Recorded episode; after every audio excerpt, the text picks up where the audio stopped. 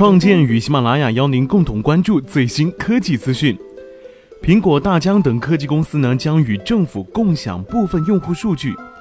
总部位于深圳的无人机制造商大疆创新最近表示，愿与政府部门共享经由无人机收集来的部分数据。而万众瞩目的苹果中国公司呢，也在数据监管方面积极配合政府部门。如果你是忠实的 iOS 设备用户，应该不难发现，最近一段时间，iBooks 和苹果为大陆用户量身提供的影视剧内容已经无法正常打开，或提示服务器连接出现了问题。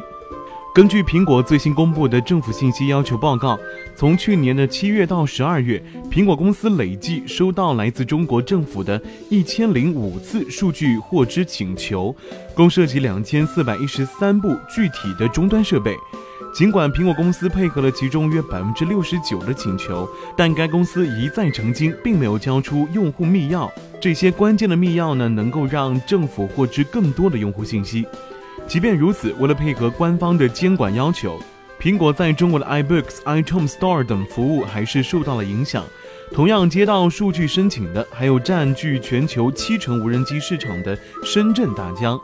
毫无意外，大疆也会积极与政府部门共享数据。相比 iPhone，飞在数十米半空中的无人机拥有高清摄像头、GPS 模块以及各种传感器，收集到的数据可能更多，甚至更敏感。大疆公司发言人表示，目前与政府共享哪些数据，与哪个部门共享数据，也还在讨论之中。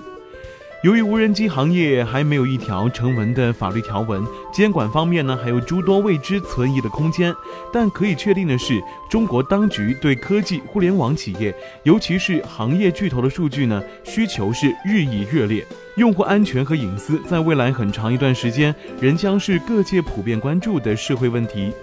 今年二月份，苹果公司在美国与 FBI 针锋相对。坚定不移地站在用户这边，竭力保护设备安全和用户隐私，在美国科技圈甚至全世界颇受赞誉。作为 iPhone 等多款苹果设备的使用者，我们也希望苹果公司能够顶住压力，守住底线。